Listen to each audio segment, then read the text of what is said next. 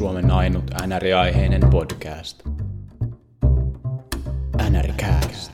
Hei vaan kaikille NRCastin kuuntelijoille ja lämpimästi tervetuloa tähän jaksoon. Meillä on oikein mukava kasa kiinnostavia aiheita tiedossa. Mun nimi on tuttu tapa Roopa Leppänen ja mun seurasta löytyy Miko Kukkonen. Hei moi ja terve. Hei hei. Aloitetaan tämmöisellä kiinnostavalla jutskalla, kun tai tämmöinen pikku kotiläksy, joka piti hoitaa ennen lähetystä, ja nyt sitten kerrotaan vastaukset, katsotaan kuka on oikeassa, vaikka ehkä oikeat vastaukset olekaan, mutta suosikkitiimin inhokkipelaaja, inhokkitiimin suosikkipelaaja. Oletko sä ehtinyt tätä miettiä, että kuka se voisi olla? Otetaan vaikka tuosta, kuka on suosikkitiimis inhokkipelaaja. Joo, ihan kiva ajatusleikki tämä tää sun kotiläksy. Suosikkitiimi nyt on se, on se Vegas varmastikin, ja siellä ei ketään semmoista selkeät pelaajaa ole, ketä vihais, mutta Stasni on jostain syystä semmoinen, ei mulla ole mitään hyvää syytä, mutta mä en ole ikinä oikein hirveästi tykännyt siitä, mutta en nyt vihannutkaan, mutta tähän vastaukseksi mä ehkä sanoisin Braden McNabb, johtuen siitä, että peliesitykset ei ole mua vakuuttanut vielä ja muutenkin kaveri ei ole niin semmoinen persoonallinen, mitä ehkä monet muut Vegasin pelaajat, että aika semmoinen harmaa ja tylsä, niin ei, ei se ole semmoinen, että herättää hirveästi mitään ihastumisen tunteita siellä jäällä. Okei, okay. ihan, ihan kelpo syyt. Kyllä, tois taas niin on ihan hauska pikki, kun niin, pelas Bluesissa, joka oli aikoinaan sun, sun suosikkiseura ja nyt sitten Vegasissa, ja ei silti nappaa, jos ei nappaa, niin ei nappaa. No sitten Stanley Cup-finaalien Game 7 overtime-maali, niin sit, sit mä rakastan. Niinhän se yleensä kääntyy. Mä valitsen suosikkijengiksi, mulla näitä on muutama ja ei ole mitään ihan yksittäistä suosikkiä, mutta yksi suosikkijengistä on Dallas Stars ja sieltä sitten sopivasti löytyykin inokki pelaaja vastaukseksi tähän kysymykseen, tietenkin Corey Perry, eli vanha kunnon. Vanha kunnon Anaheimista tullut pelaaja pelaa, pelaa likaista kiekkoa, semmoista rottamaista kiekkoa. Siitä on, siitä on paljon esimerkkejä sääntöjen äärirajoilla ja monesti niiden yli viimeksi siinä talviklassikkopelissä. Ja, ja joo, se ei ihan hirveästi innosta mua. Ja, no joo, o, o, siis taito on tällä kaverilla ollut, mutta sitä ei ihan hirveästi enää nähdä, että enää vauhti ei riitä ja sitten se on vähän enemmän vaan rikkomista. Ja tällä hetkellä tällä hetkellä vähän semmoista, niin kuin, no on se vähän näkymätöntäkin, että ei ja kaveri enää pelaakaan niin paljon 13 minuuttia per peli, että vähän ehkä, ehkä se inhokkistatus alkaa haihtumaan tässä, mutta vielä Corey Perry vie sen, sen palkinnon mulle. Joo, tuohon on aika helppo, helppo varmaan monen yhtyä, ettei se tuskin kenenkään Dallas, Dallas-fanin lempipelaaja ainakaan ole.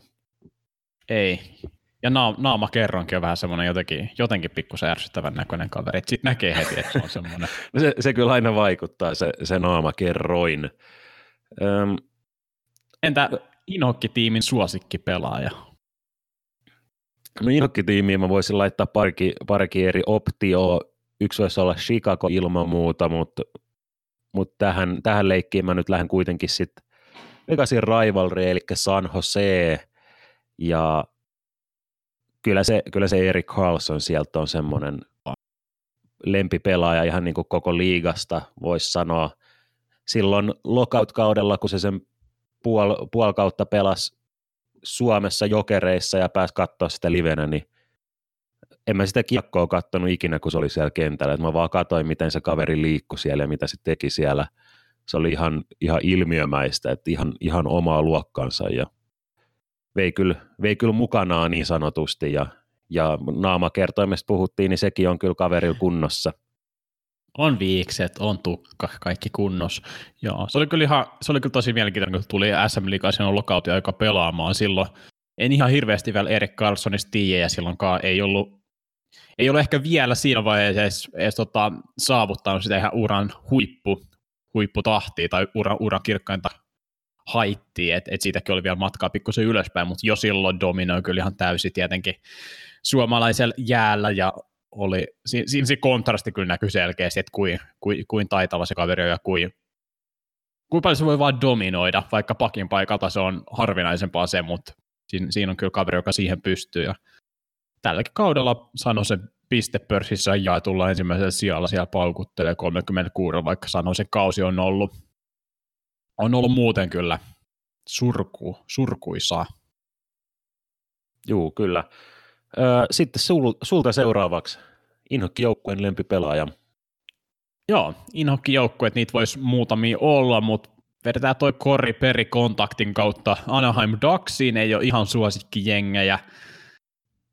Vähän semmoinen, no siinä on siellä, siellähän on muutos nyt tapahtumassa pikkuhiljaa, mutta muutosvaiheessa on ja aika mitään sanomatta jengi tällä hetkellä, mutta siellä on kyllä yksi pelaaja, josta tykkään ja se olisi sitten maalivahti puolelta John Gibson. No niin, ja perustelut tälle? No perustelut silleen, että no sy- sympatiapisteitä vaan tulee, kun pelaa, pelaa jengissä, joka ei muuten saa hirveästi aikaa, ja sitten siellä on pelaaja, joka on vielä tässä tapauksessa siellä tärkeimmällä paikalla, maalevadin paikalla, mistä pelejä voi, voi yksinkin jopa kääntää omalle joukkueelle, sitä John Gibson on pystynyt tekemään tässä viime, ka- viime kausien aikana, ja jos pelaisi ehkä, no sanotaan, että jos ei pelaisi bottom 5 joukkueessa, jos pelaisi vaikka missä vaan, joka taistelee playoff-paikasta, niin, niin, niin olisi kyllä pikkusen enemmän paras valoissa ja saisi enemmän, enemmän niitä propseja, joita ansaitsee. Hyvä siinä nyt on, että vielä on nuori pelaaja kyseessä ja maalivahdin paikallaan 26-vuotias sieltä. Sieltä voi vielä, vielä noista, noista suurempaa tietoisuuden, kun pitää tuon pitää ton hyvän, hyvän pelin käynnissä ja jatkaa sitä. Ja ei siinä, sympaattinen pelaaja. Joo, ja Anaheimin uuden tulemisen avainpalasi ilman muuta, että kyllä, kyllä me nähdään vielä Anaheim playoff-joukkueena ja Gibson sitten siellä ottamassa isoa roolia. Joo, Daxil puhutaan paljon siitä prospect että se, se on muistaakseni ihan, ihan hyvä, että että kyllä se siellä jossain väessä lähtee ehkä, mutta vielä, vielä on toistaiseksi hankalaa. Mennäänkö Joo. vaikka vähän uutisiin tässä vaiheessa? Siellä on ollut coachi, coachi tota, ö, potku ja siellä on ollut uutta soppareita ja vähän, vähän tota, väkivaltaisuuksia. Mihin näistä hypätään ekana? Joo, tämmöinen pieni uutiskatsaus. Otetaan noin sopimusasiat nyt, nyt vaikka tästä pois. Eli Niklas Beckström jatkosopimus Washington Capitalsin kanssa syntyi. Kyllä. Ja hi- hintahan oli, sulla se varmaan jossain siellä lukee Joo. papereissa.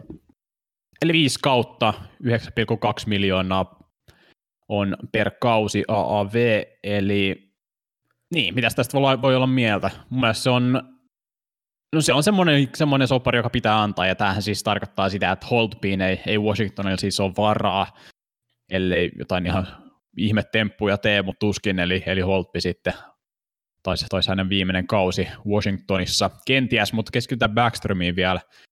On ollut tietenkin iso palanen tuossa Washingtonin tarinassa nämä monet vuodet, ja Ovechkinin pelikaveri siellä heittämässä niitä lättyjä Ovin la, lapaa, josta sitten hän on heittänyt niitä sisään, ja monesti ollut aaliarvostetuimpien pelaajien listalla aika kärkipaikoilla, eli siellä kun on, on vähän näkyvämpää pelaajaa tuolla, tuolla Washingtonissa, niin ruotsalainen hiljainen ujo poika Beckström on jäänyt vähän vähemmälle valolle, mutta on ollut tietenkin tosi tärkeä palanen, ja tässä sitten tulee palkkioksi toi iso soppari tähän päälle 30 Backströmille.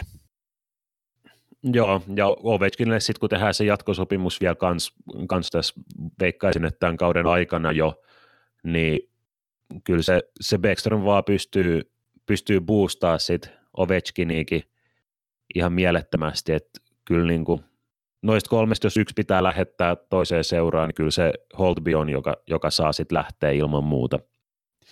Kyllä, joo.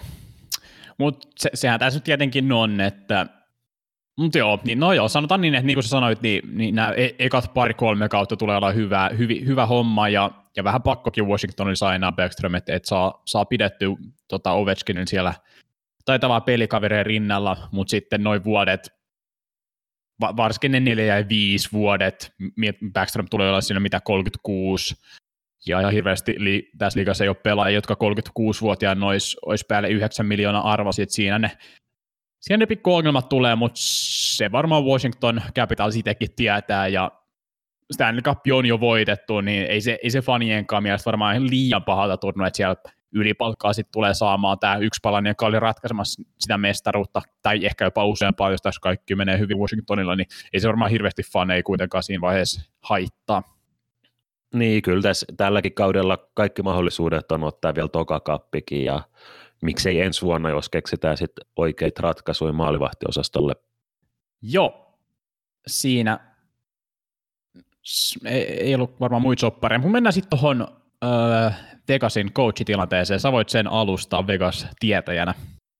No joo, loppu ei vieläkään tule näille valmentajien potkuille. Et Gerard Gallant lähti ja Pete DeBur, joka siis alkukaudesta valmensi San Jose Sharksiin, niin tuli nyt tilalle. Aika, aika yllättäen hän se tuli faneille ja pelaajille, vähän, vähän kaikille, että kuitenkin Vegas oli siellä niin playoff-taistelussa mukana, mutta siinä on tosi tiukkaa ja kai se on aika selvää, että Vegas on pelannut huonommin kuin mitä, mitä odotettiin.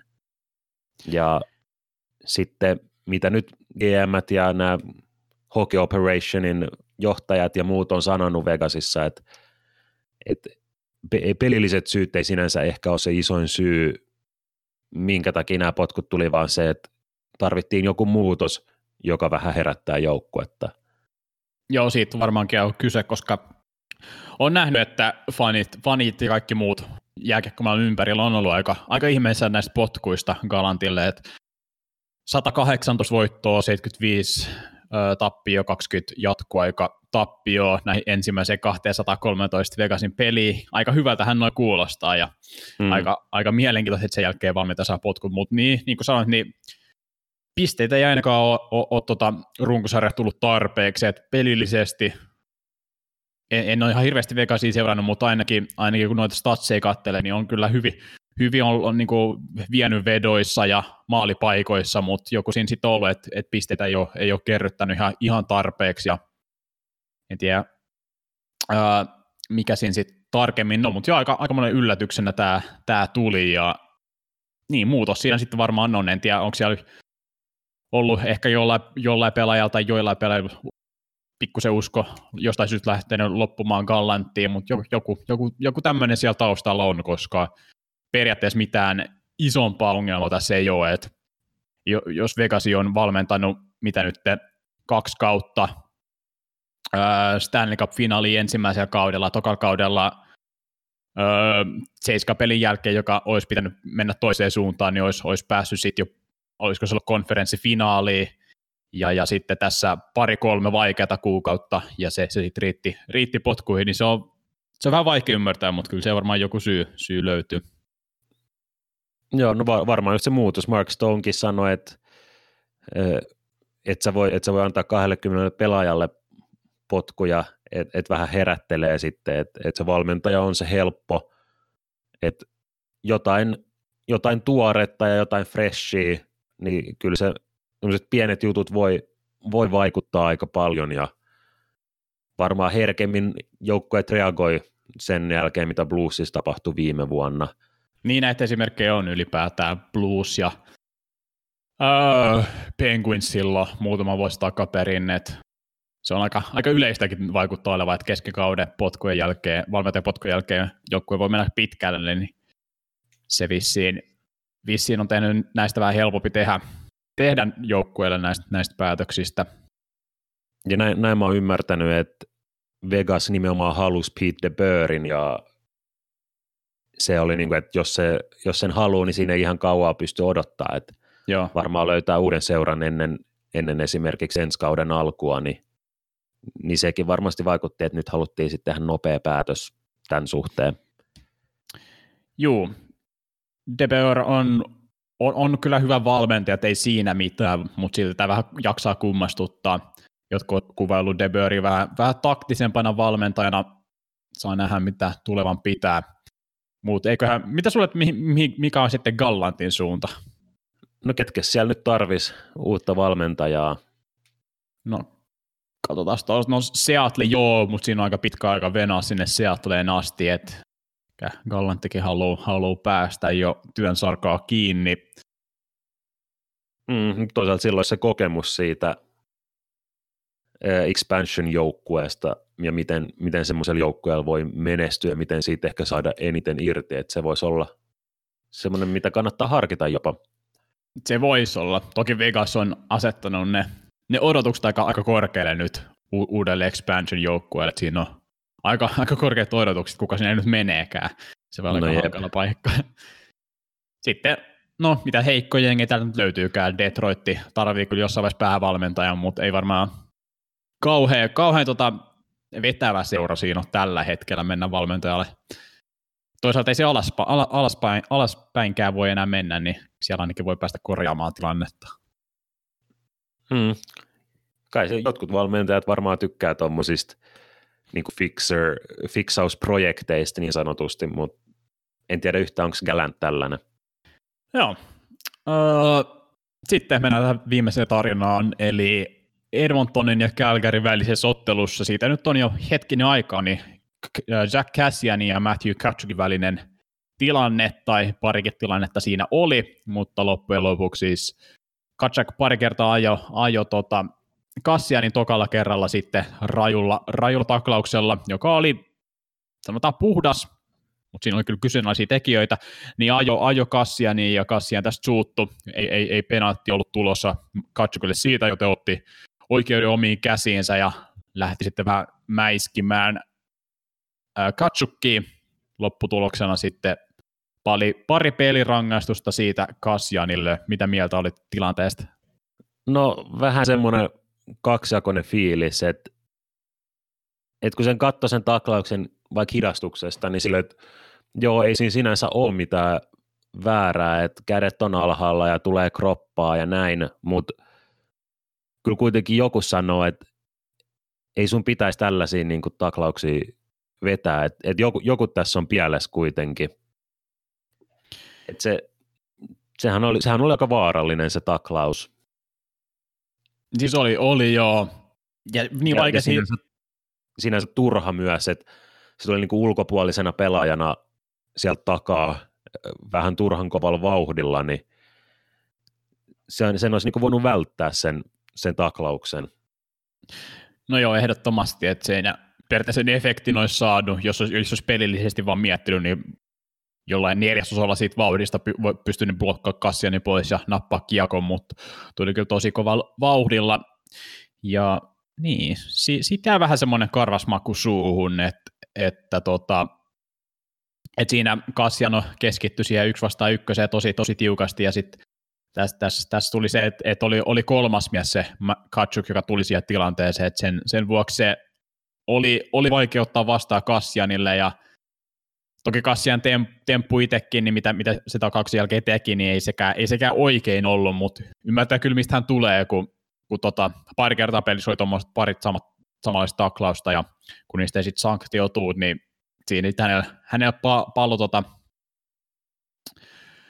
öö, mikä nyt pallokaan, pallo hermot ja, ja sen jälkeen sitten alkoi itse tota läiskimään, mutta joo, sit mä en oikein tiedä. Ja nyt NHL sitten toviasti lähetti, ei, ei antanut Katsukelle mitään kakkuu siitä, ei rangaistuksia, ei pelirangaistuksia, ei sakko, ei mitään. Et se, oli, se oli NHLn kurinpidon mielestä ihan fine taklaus. Ja se on, se on go kun miettii näitä, näitä viimevuotisia keskusteluja tota, aivovaurioista sun muista päävammoista. Niin, se NHL-linjaus nyt aika selkeästi melkeinpä, että tollaisia saa tehdä jatkossakin, että antaa palaa vaan. Et vähän, vähän outo. Mun mielestä, mä en tiedä, mä en ole ihan varma, mutta mulla on semmoinen muistikuva silloin, kun SM Liigaa vielä seurasin, että siellä vaikka oli puhas, mutta vaarallinen taklaus, niin siitä pystyi sitten niinku tulla kakkosi. Et jos oli turha ja vaarallinen taklaus, niin kuin tämä ehkä nyt oli se definitio siitä, niin ähm, mua, mua ei haittaisi, jos tuommoisesta vaikka kakkosia vihellettäisikin. Ei, ei muakaan. Ja kun vähän tuossa sivut, sivuttiin tuota NHL-kurinpitoa, niin sitä, sitä on moni, moni myös kritisoinut, että siellä on aika paljon tuommoisia vanhoja, öö, vanhoja lika, likaisia pelaajia voisi ehkä kuvailla, niin siellä on sellaisia aika paljon noista, noista asioista päättämässä, että, että sinne, sinne ehkä kaipaisi vähän sitä toista puolta, jotain Paul Carey tyylistä tai tällaisia, jotka oli ehkä pienempi kokoisia ja enemmän sitten ottavana osapuolena noissa tilanteissa, ja näin, näin pitäisi saada ehkä vähän jotain tasapainotusta tuohon, että tälläkin kaudella noin sanktiot, mistä vaan, niin on ollut aika pieniä, tosi pieniäkin, että mä muistan, silloin muutama vuosi sitten oli vielä, tuli, tuli tota, tai annettiin vähän pidempiä kakkujakin, mutta nyt toi on vähän taas vaihtunut siihen, että aika, aika pitkälti kaksi peliä on se perus, mitä sieltä tulee, ei, ei enempää eikä, eikä vähempää. Et ehkä vähän rohkeampia päätöksiä toivoisi sieltä. Kaksi peliä on aika lyhyt, lyhyt kakku sit kuitenkin istuttavaksi, jos runkosarja on 82 peliä. Et, ö, joo, pidempi tuomiot voisi olla törkeyksistä ja niin kuin sanoit, monipuolisuutta sinne kurinpitoryhmään, että olisi, olisi karjamaisia pelaajia ja sitten tämmöisiä vähän kovempia pelaajia ja, ja miksei sitten ihan, niin ihan tuomareita, vaikka ex, ex-tuomareita tai ö, mitä tahansa koulutettaisiin ihan, ihan niin kuin siihen ammattiin tuomareita ja sitten näiden yhdistelmä olisi, olisi se, joka siellä näitä päätöksiä tekisi, niin uusia näkökulmia varmasti sielläkin voisi tuoda jotain hyvää tai muutoksia. Jep. Ja Edmonton ja Kälkäri kohtaa sitten 29. päivä tammikuuta muistaakseni, ja se on sitten ensimmäinen peli, miss, mihin Cassian pääsee takaisin Edmonton Oilersin leiriin pelaamaan, että siellä sitten nähdään, en tiedä, tai mä ainakin luulen, että siellä tullaan näkemään kyllä jonkinnäköistä viihdettä, että sitä, sitä peliä kannattaa varmaan katsoa. Joo, Alberthan toi rivalry alkaa nyt lämpenee ja se on hyvä. Siellä on molemmat joukkueet ollut vähän ehkä hiljaiselossa nyt viimeiset vuodet, mutta nyt molemmilla on hyvä joukkue ja alkaa, alkaa lämpöä ja tunnetta olemaan. Alkaa näyttää taas rivalrilta. Joo, ja pisteitä siellä luonnollisesti taistella kummatkin tällä hetkellä tasapisteissä 57. Et tosi tärkeitä keskinäisiä otteluita. Muistaakseni vielä, vielä, vielä tota, tuon 29. päivän jälkeen tullaan vielä pelaamaan y- tai yksi siihen aika lähelle putkeen, että siinä tulee aika, aika isoja pelejä ole siinäkin mielessä neljän pisteen otteluita. Kyllä. Um... Onko se vielä tuossa tilanteessa tai vai mennäänkö eteenpäin? No mennään, mun puolesta voidaan mennä eteenpäin. Mennään tuommoiseen The Athleticin julkaisemaan player-kyselyyn tai pelaajakyselyyn. Mä en tiedä, miksi sitä voi kokonaan suomeksi sanoa.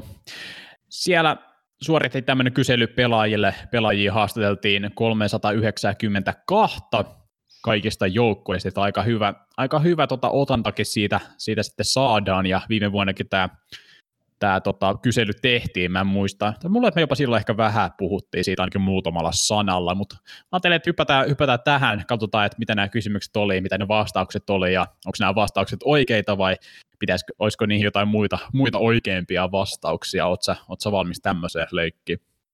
Ilman muuta. Hypätään ihan tähän järjestykseen, missä nämä täällä on. Ensimmäisenä kysyttiin, että kuka on paras pelaaja pelissä.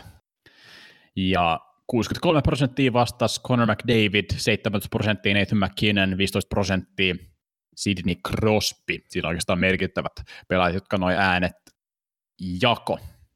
Ei ehkä suurempaa yllätystä, mutta viime vuodesta vielä, vielä isommin on hypännyt Conor McDavid tuohon viime vuonna.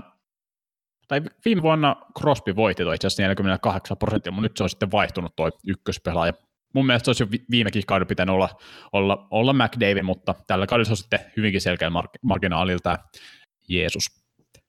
Joo, kyllä. Ja mäkin on noussut Sidney Crosbyn ohi, että äh, sekin on ihan, ihan kiva. Silleen, silleen, että no Sidney Crosby ei, ei, vaan, ei vaan enää ole ehkä se liigan paras pelaaja, tai ei olekaan. Ei olekaan. Ja ihan Toki kiva, on vielä, niin sanova niin, että monet, monet myös näkee sit muitakin vaihtoehtoja, koska pitkään se oli vaan automaattisesti Sidney Cros, Crosby. Joo, ja se on, se on aika, niin, siis Crosby on vieläkin tosi, tosi, tosi arvokas pelaaja, mutta ei enää ihan, ihan samalta pysty dominoimaan kuin nämä pari muuta varsinkin. Mutta ihan hauskaa tästä trios on se, että kaikki pelaa kuitenkin mun silmää aika hyvinkin erilaista peliä, tai McDavid käyttää sitä nopeutta, toki McKinnonkin käyttää, mutta McDavid vähän eri tavalla, että se on semmoista tosi suoraviivasta ja, ja, ja niin, se on aika, aika semmoista suoraa usein, ja, ja, ja hyvä, hyvä on sitten kikkailemaan niitä viimeisiä puolustajia sitten sit pihalle, ja toki syöttö, syöttö on tosi hyvä, mutta McKinnon niin se on vähän semmoista, miten, sen, miten sitä kuvaisi, mutta se on semmoista spurttimaista, ja sitten nämä, suunnanvaihdokset tai jopa usein sille pysähtyy, pysähtyy täysin ja lähtee sitten ihan toiseen suuntaan, ja se on sitten semmoinen, semmoinen muuvi, mihin, mihin vastustaja on harvoin valmis, ja se, miten se pystyy kielko pitää siinä mukana ja, ja sitä jakaa siitä, niin se on kyllä ihan maailman luokkaa, kun taas Crosby on no miten, miten Crosby on aina pelannut, että se on ollut astetta hitaampaa, mutta siinäkin se kiekon suojelu ja, ja se on ice vision, mikä se onkaan se peli, pelin näkemys siellä jäällä, se on kyllä ihan maailman luokkaa, että pystyy, pystyy jakelemaan ihan, ihan kenellä vaan tiimikaverista kiekkoa, missä vaan itse onkin. Se on ihan hauska monipuolisuus tässä on kuitenkin näiden pelaajien välillä. Joo, muilla kavereilla oli sitten jotain yhden prosentin luokkaa, että niihin ei tarvitse mennä. Toka kysymys oli, että Stanley Cup-finaalin Game 7, minkä maalivahin haluaisit omalle maalille, ja tietenkään oman joukkueen maalivahti ei saanut sanoa, ja Carey Price 33 ja Mark Andre Fleury 23 prosenttia, ja Vasilevski oli sitten kolmonen. Ähm, aluksi mä vähän yllätti, kun mä näin tämän, mutta sitten mä aloin miettiä, että kenet mä haluaisin, niin ei, ei, se, ei se Carey Price huono vaihtoehto ole, että ähm, on se, on se edelleen ihan hyvä maalivahti. Joo, että tässä, tässä selkeästi näkee, että, että kokemusta arvostetaan Price Flurry, sitten tuossa tulee Raski vielä neljäntenä, että se on, se on ehkä isoin näissä. Toki sitten Vasilevski vähän tämmöinen uudempi ja ei sikään mikään outo valinta. Vesinan, viime kauden Vesinan voittanut maalevahti.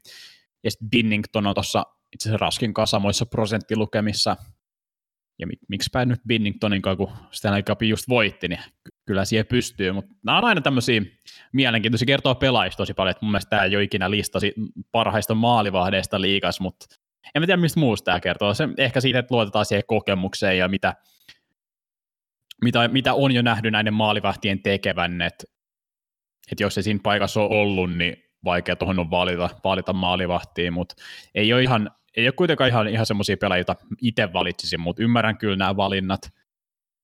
No kaikilla näistä maalivahdeista on kokemusta kyllä kevään peleistä ihan hyvä määrä.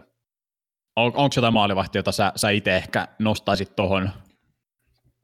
No koitin tätä eilen vähän miettiä, mutta, mutta tämä nyt on aika hyvä tämä lista. Mulle ei tullut mieleen ketään semmoista ilmeistä lisää tähän mä ehkä luottaisin, Ben Bishop, jos mun mielestä ihan hyvä nosto tuohon. Ei, Joo, ei, se on. ei hirveästi saanut paikkaa olla noissa paikoissa. Ja Connor Hellback. Luottoa löytyy. Luotto löytyy. Mä en jotenkin ihan hirveästi jaksa uskoa siihen, että, että Game 7 on jotenkin semmoinen, semmoinen, että ihan mikä vaan peli onkaan, niin kyllä mun mielestä pelaat aika hyvin pystyy pelaamaan sillä tasolla, millä yleensäkin pelaa, että, että ehkä sitä vähän – ainakin mun silmiin ylireitataan sitä, että, että jos on tiukka paikka, niin tarvitaan joku, joka on ollut siihen ennen. Että kyllä mun mielestä aika hyvin, hyvin noista pelaajat selviää uusissakin. Tai, tai se, semmoiset pelaajat, jotka ei ole niissä paikoissa, niin hyvin selviää niistä, niistä uusista paikoista.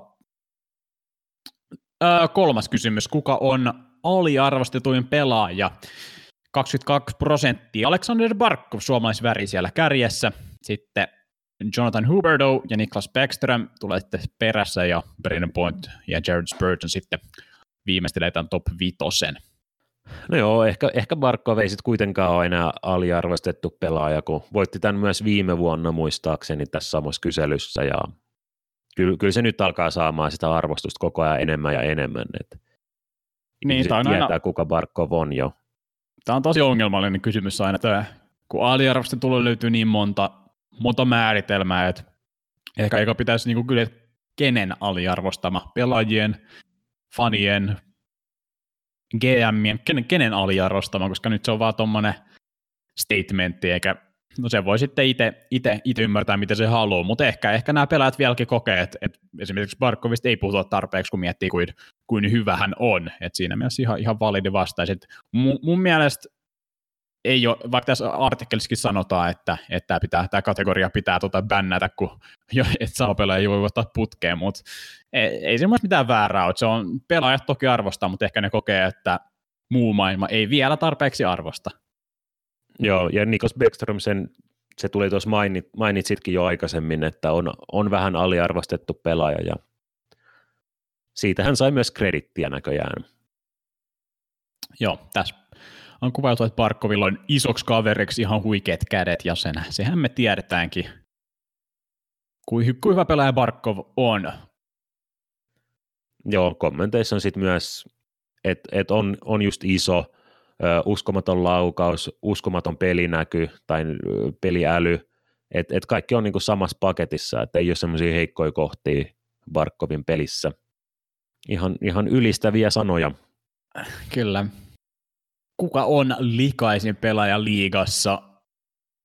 Brad Marchand vie siinä pystin 29 prossaa, Wilsoni, Matthew Kachakki, Radko Gudasta, Anton Russelli tulee sitten perässä. No selkeä, selkeästi isomman potin vei, vei noin kaksi ensimmäistä, Wilson ja Marchand. Joo, nämä tulee heti, heti ekana nämä kaksi varmaan kaikilta mieleen. Joo. Aika moni pelaaja oli, tota, tämä oli semmoinen kysymys, mihin, mihin, mihin tota, pelaat olivat varovaisia vastaamaan, mutta kun lopulta noita vastauksia tuli, jotkut kuvaili, että ei kukaan ole likainen, mutta kyllähän me nyt paremmin tietää, että noita likaisia pelaajia löytyy ja ihan hyvät vastaukset. Mä luulen, että Matthew Kutchakin tota, osake on tässä, tässä sektorilla nousemassa, ensi vuonna tulee olemaan Varmasti. Top, top kakkosessa. Nous, nousee pykälän ehkä. Ö, mitä pelaajat on kommentoinut, niin Marchandista muun muassa, että Marchand osaa tehdä epäilyttävää shittiä, Marchand on pieni kusipää, on disgusting, eli niin kuin ällöttävää, mitä liiga antaa hänen tehdä ja päästä, niin kuin, mm. päästä siitä vapaana niin sanotusti irti. Et hänellä ei ole kunnioitusta, kunnioitusta ketään kohtaan ja hän tekee minut sairaaksi. Mutta se on kyllä ihan totta, että esimerkiksi Marchand saa tehdä näitä juttuja vähän, vähän enemmän, että et monesti, monesti näkee, että tuomaritkin vaan vähän naureskelee, että taas se Marchand siellä menee, tuo, tuo poika vaan, kyllä se on epeli, mutta on se kyllä, aika, aika moni likaisia temppuja tekee ja välillä saa niistä rangaistusta, mutta aika, aika paljon pääsee, pääsee vetelee ilman, ilman niitä rangaistuksia noiden mm. tekojensa kanssa pois. Ja just semmoista niinku turhaa, turhaa shittiä siellä nimenomaan, mitä se tekee, että turha antaa vaikka mailaa tai mitä tahansa jossain tilanteen ulkopuolella. Ja sitä kautta totta kai yrittää ärsyttää ja se on, se on osa sitä sen roolia, mutta saisi puuttua mun mielestä vähän enemmän siihen, että nykyään NHL se ei ole enää juttu, että tarvitaan semmoisia Jarkko Ruutumaisia ärsyttäjiä siellä. Joo, Viides kysymys puolustusvälissä aletaan olemaan. Para, kuka on paras puolustava puolustaja? Hän tämän voitti Victor Hedman, perässä tulee Shea Weberi, Ryan McDonough, Mark Giordano ja Jacob Slavin. Ei mikään ehkä suuri yllätys toi Victor Hedmanin voitto. Hän on etenkin just siinä niin kuin puolustava puolustajan roolissa ihan, ihan huippu, huippu kärkeä. Et ei siinä mitään. Ehkä Weberi saattaa yllättää jotain, kun tuntuu, että hänestä ei puhuta ihan niin paljon, mutta on kyllä, kun on terveenä päässyt pelaamaan, niin on kyllä edelleen tosi, tosi hyvä pelaaja ja toi kyllä tekee, tekee vieläkin edelleen toi on miele, tai sen, sitä voi pitää mielenkiintoisen tradeina sitä Subban, Subban Weber tradea. Tuntuu, että silloin alussa oli hyvinkin selkeä, että tämä oli, tämä oli äh, hyvä, hyvä muuvi tota, äh, Nashvillelle, että sai, sai siinä varmaankin paremman pelaajan, mutta nyt mutta tällä hetkellä Weberi on ehkä, ehkä arvokkaampi. Et se, on, se, on, se oli ehkä e, viime vuosikymmenen isoin trade, tai yksi isoimmista tradeista. Joo, kyllä, ilman muuta.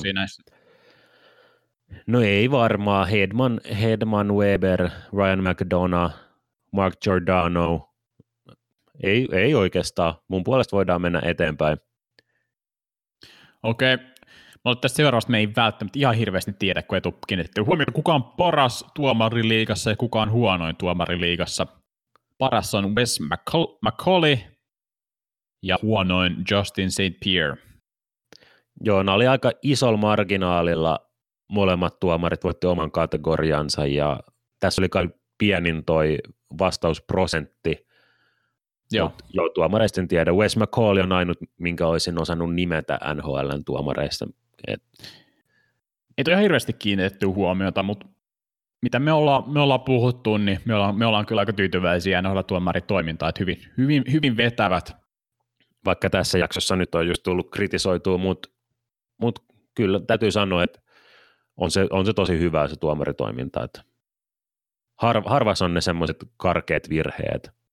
Niin, että se on, se on tota, semmoista, että ne, ne sääntökirja, jonka mukaan ne viheltää, mun mielestä viheltää tosi hyvin, että sitten toki voidaan aina puhua näistä isommista muutoksista, pitäisikö tehdä kurinpitoon tai, tai johonkin sääntöjen muutoksiin, mutta niihin tuomarit ei vaikuta, ne vaan viheltää se pelin, mitä ne sääntökirjan mukaan voi viheltää, että se on, se on ollut ihan fine, ja monesti, monesti itsekin on huomannut, että ylipäätään on kyllä tyytyväinen, välillä tulee tilanteita, että hei, miksi, miksi tuosta tuli rangaistusta, miksi tuosta ei tullut rangaistusta, että siihen ehtii vähän tuohtuukin jo kattoessa, mutta sitten otetaan muutama sekunti, sieltä tulee uusinta, ja oho, ei se maila osunutkaan niihin luistimiin, ei se ollutkaan kamppi, niin kuin se olisi mun mielestä pitänyt olla, joten sekin meni oikein, että se on, se on ehkä useimmin se keissi, kuin että, että on se virhe tapahtunut.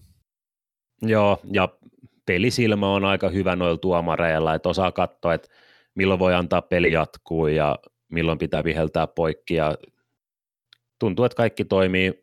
Kommenteissa monet oli sanonut, että nämä vanhemmat tuomarit on niitä parhaita, joista tykkää eniten. Öö, tekee järkeä silleen, koska kaiken järjen mukaan vanhemmat tai kokeneemmat tuomarit on parempia tuomareita. Ja kuulemma kommunikoi myös enemmän ja paremmin sitten siellä jäällä kuin ehkä nuoremmat. Joo. Ja tuosta St. Pierreistä hänestä on vähän, vähän kritisoitu, eikä ehkä vähänkään. St. Pierre on ylimielisin ihminen, jonka on ikinä nähnyt. Se on, hän käyttäytyy niin kuin hän vihaispelaajia, hän kohtelee kaikkia kuin paskaa, sanoi joku Central Divisiona pelaaja. Ei, ei tykätä, mutta joo, Yli, ylipäätään ehkä, ehkä ihan hyvä, hyvä toimintaa. Seuraava onkin hauska kysymys. Kenen pelaajan kanssa, joka ei ole sun joukkueessa, haluaisit eniten mennä kaljalle? Ykkösvastaus Alex Ovechkin 14 prosentilla, perässä tulee Sidney Crosby ja Joe Thornton, jaetulla kakkosijalla sen jälkeen Keith Yandel ja Brent Burns. Joo, no Ovechkin Ove... ei varmaan yllätä, kun hänestä on saanut just semmoisen party animal-kuvan, varsinkin se voitetun kapin jälkeen. No joo, joo, se olisi kyllä ihan, täytyy sanoa, että itsekin lähtisi ihan mielellään johonkin Pietarin yöhön vaikka Ovechkinin kanssa, jos mahdollisuus tulisi. Mutta muuten nämä vastaukset vaikuttaa aika paljon semmoisilta ehkä esikuvilta, mitä nuoremmilla pelaajilla on ollut, että et on jotain Joe Thorntonia ja Sidney Crosby, Brent Burnsia, mm, tämmöisiä kokeneita. Et Crosby ehkä vähän yllättää, että on ollut, tai ainakin mediassa on vaikuttanut aika vaisu, tylsä lätkäpelaaja persona, semmoinen, joka vaan heittää ne perus, peruslatteukset, että jokiakko päätyy mie, mie, miestä perään vetoja maalille, mutta voi olla pelaajat tietää paremmin, että ehkä, se, ehkä sitten kameroiden ulkopuolella onkin ehkä vähän eläväisempi ja kiinnostavampi pelaaja. Tietenkin kun on maailman paras ollut pitkään, niin kyllä varmasti halu, haluaisi moni pelaaja vähän, vähän tonkii Crosbyn aivoin niin sanotusti ja ehkä kysellä jo jotenkin vinkkejä siinä kylmän, kylmän huurteisen äärellä. Niin, onko sinulla jotain vastausta tähän? Jos ei, jos ei Ovechki niin sanota, niin Uh. Kenen kanssa lähtisit? Ovechkin on piru hyvä.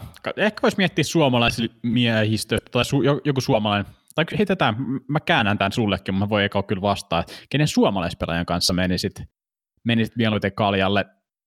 Kun pitää kyllä nyt kaivaa lista esiin, että et osaa jotenkin nähdä ne edessä. Saksan sanoa taas Puljujärvi?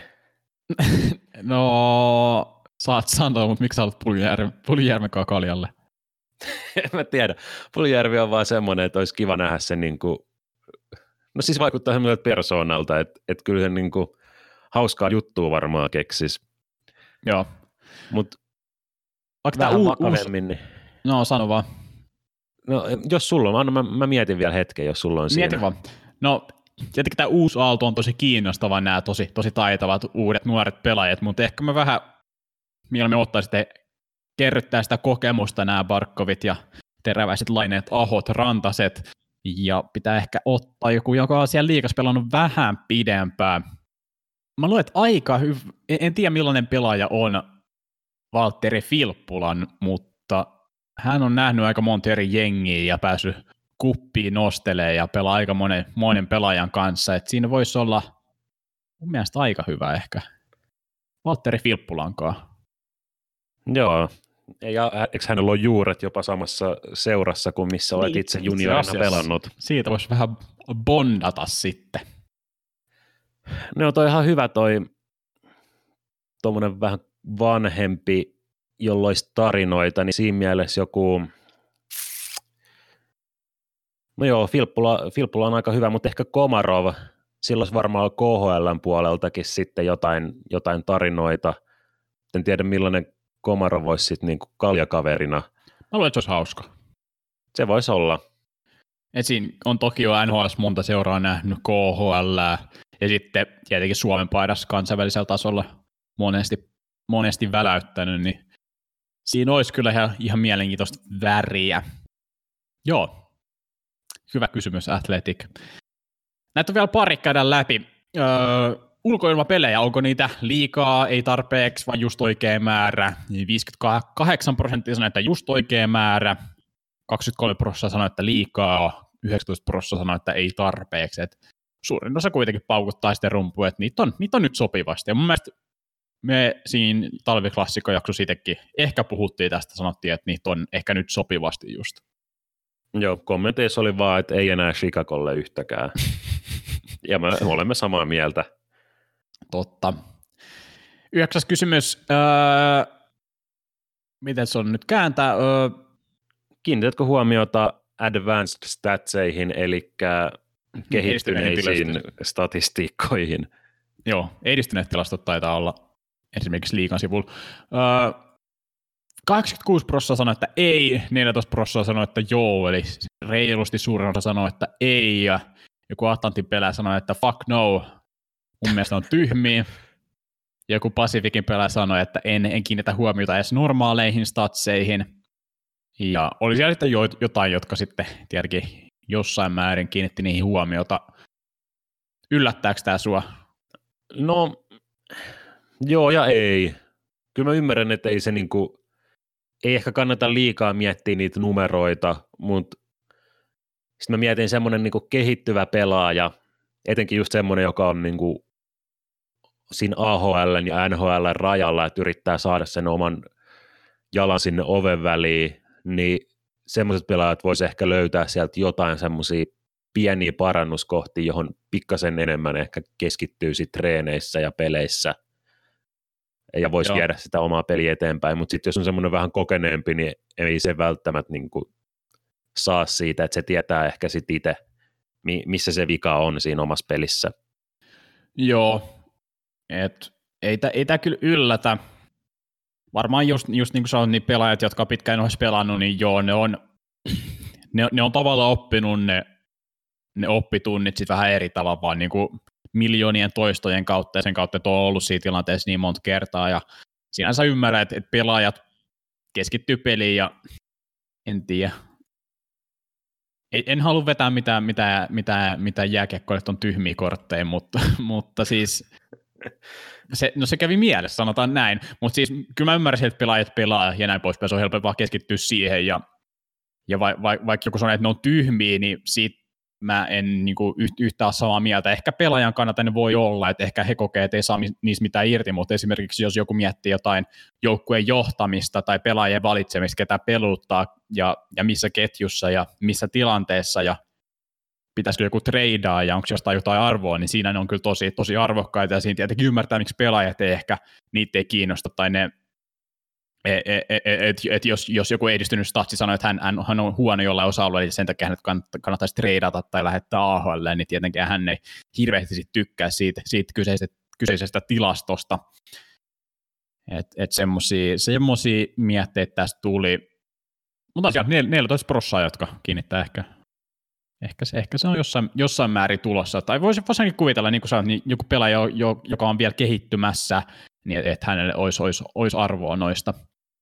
Ja senkin, senkin mä sanon vielä, että vaikka, vaikka joku sanoo, että ne jonkun, et, et, ei käytä niitä, hänen mielestä ne on tyhmiä, mutta voi olla, että, että se tulee jonkun coachin kautta tai jonkun apuvalmentajan kautta, joka sanoo, että hei sun kannattaisi ehkä koittaa laukoa enemmän tuosta B-pisteellä, tai siis en, tai en, enemmän tuosta josta, mistä, mikä se onkaan, alueelta X, ja sitten se on silleen, aa okei, no ehkä mä voin koittaa, ja ehkä sitten lähtee toimimaan, ja hänen mielestään hän ei ole käyttänyt advanced statseja, mutta apuvalmentaja oli kerännyt sen tiedon tai saanut sen tiedon äh, kehittyneistä statseista ja kertonut sen pelaajalle, mutta voi olla, että pelaat ei itse kiinnitä niihin huomiota.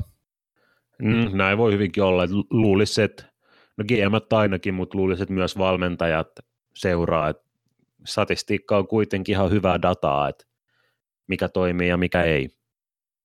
Kyllä vaan. Vika kysymys. Öö, jos saisit vaihtaa yhden säännön, mikä se olisi, ja tämä oli, tää oli tuommoinen avoin kenttä, mihin, mihin pelaajat sai sen, sai sen täyttää, eli tässä on tosi, tosi paljon hajuntaa, että 80 eri, eri vastausta tuli. Mutta suosituin niistä oli, että poistetaan se äh, kiekko yli laidan pelin viivyttämisrangaistus, 16 prosenttia se pitäisi poistaa. Ei enää paitsi jo haastoja 14 prossaa, ja sitten perässä tuli, että ei, ei, ei rangaistuslaukauksia enää, tai rangaistuslaukauskisaa, tai voittomaalikisa, ehkä se on suomeksi. Ja sitten on pidempää jatkoaikaa ja trapetsodin poistaminen. Näin suuri, suuri, suurimmasta osasta me ollaan puhuttukin näistä, ja siinä mielessä kyllä voi olla aika, aika samoin linjoilla. Joo, toi, mitä mieltä sä oot tuosta over Glass, eli pelin viivyttämisrangaistus? No joo, mun mielestä, mä en siitä hirveästi pidä, että mä, joo, mä en, en hirveästi pidä siitä, toki mikä, no siinä mun mielestä tota, vaihtoehto sille olisi, että jos sen heittää, niin sama sanktio kuin pitkästä kiekosta. Et mun mielestä se on vähän liian raffi, kaksi minuuttia jäähy, varsinkin kun se usein on semmoinen niin vahinkotilanne. Et, Et välillä se kiekko vaan niinku kääntyy sille laelleen siihen lapaan ja sittenhän se lähtee sinne katsomaan il, ilman, Jep. että se mitenkään olisi, no ei se ikinä tahallista tietenkään ole, Mut. Niin, varsinkin, varsinkin jossain pelin lopuissa tuntuu jotenkin niin antiklimaattiselta joskus, jos siitä tulee jäähy ja sitten siitä maali, niin se on jotenkin...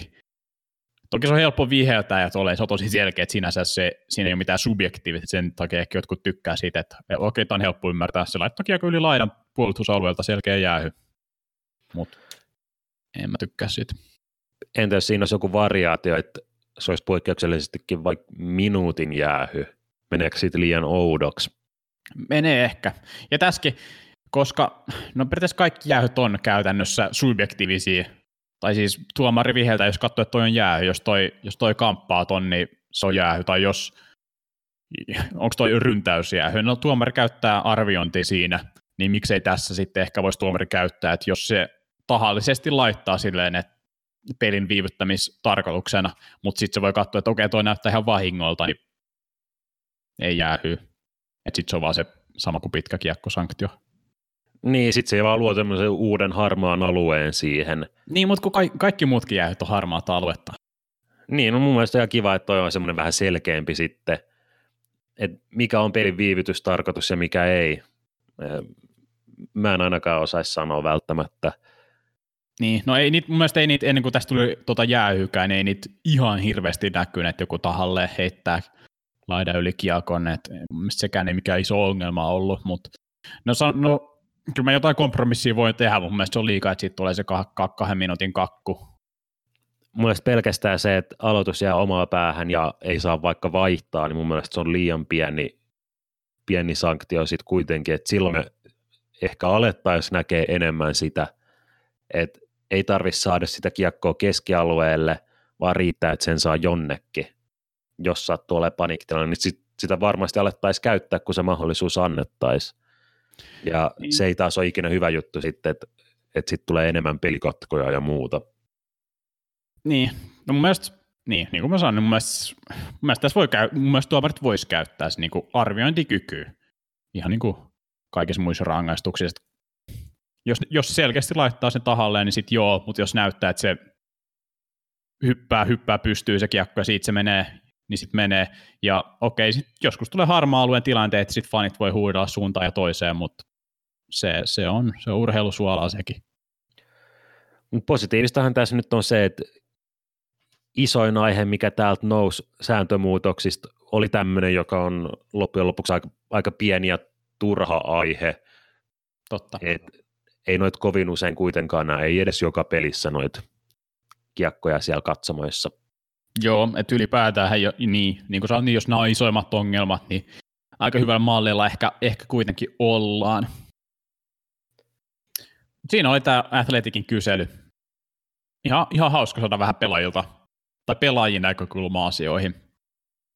Joo, sitten oli ESPN oli oma tuommoinen pollo, otetaanko me sieltä ihan pari, pari, ehkä käydään läpi, ei näin tarvitse välttämättä kommentoida niin paljon, mutta ihan hauskaa, hauskoja kysymyksiä. Joo. Öö, millä joukkueella on huonoin niin kuin vierailevan joukkueen pukukoppi, Washington Capitals, Boston Bruins, Carolina Hurricanes siellä ykkösinä. Öö, kommenteissa oli muun muassa, että oliko Carolina vai mikä, että suihkut on kuin vankilasuihkut. öö, parhaat vierailevan joukkueen pukukopit löytyy sitten Edmontonista, Vegasista ja Detroitista. Vegas ja Detroit totta kai ihan upo uudet areenat, niin ei mm. silleen yllätä. Sitten otetaan täältä vaikka... No vaikka tuo kolmasko kiinnostava. Pelaisitko Seatlessa ekana vuonna? 60 prosenttia sanoi, että joo, 40 prosenttia ei. Et. Varmaankin tuo Vegasin tarinakin on innostanut, että expansion-joukko ei, ei vaikuta enää niin huonolta vaihtoehdolta.